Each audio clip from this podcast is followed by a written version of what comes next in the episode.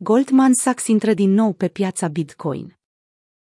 Goldman Sachs va începe să tranzacționeze contracte futures și contracte forward pentru clienții lor, încă de săptămâna viitoare, potrivit surselor. Echipa care adoptă pozițiile vine din divizia de piețe globale a mai multor bănci americane.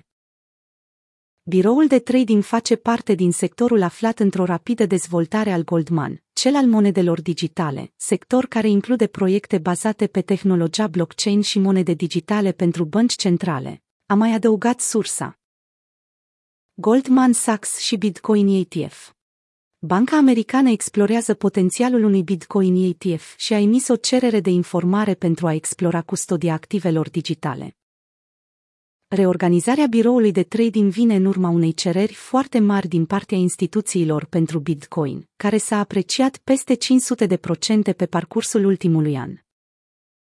Criptomoneda principală este considerată de investitorii mari și de corporații ca o protecție față de inflație, în timp ce guvernele și băncile centrale tipăresc tot mai mulți bani pentru a combate efectele lăsate de pandemie. Volatilitatea Bitcoin Chiar dacă prețul a crescut de peste 5 ori pe parcursul ultimului an, Bitcoin rămâne foarte volatil. Moneda virtuală a realizat săptămâna trecută un maxim local la 58.000 de dolari, după care a retras peste 25%, găsind un nivel de susținere la 43.000 de dolari. Criteriile acestea fac criptomoneda și produsele derivate din aceasta foarte atrăgătoare pentru investitorii care își doresc poziții riscante de cumpărare sau vânzare. Lucrul acesta vine din cauza dobânzilor foarte mici care motivează investitorii să caute investiții pentru bani împrumutați.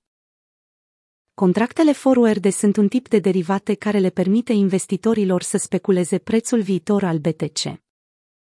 Goldman și ultimul Bitcoin boom. Goldman a stabilit pentru prima dată un birou de trading în 2018, atunci când Bitcoin cădea de la ultimul all-time high, stabilit în decembrie 2017. Lucrul acesta a amuțit interesul investitorilor față de monedele digitale și a urmat un bear market pentru acest sector.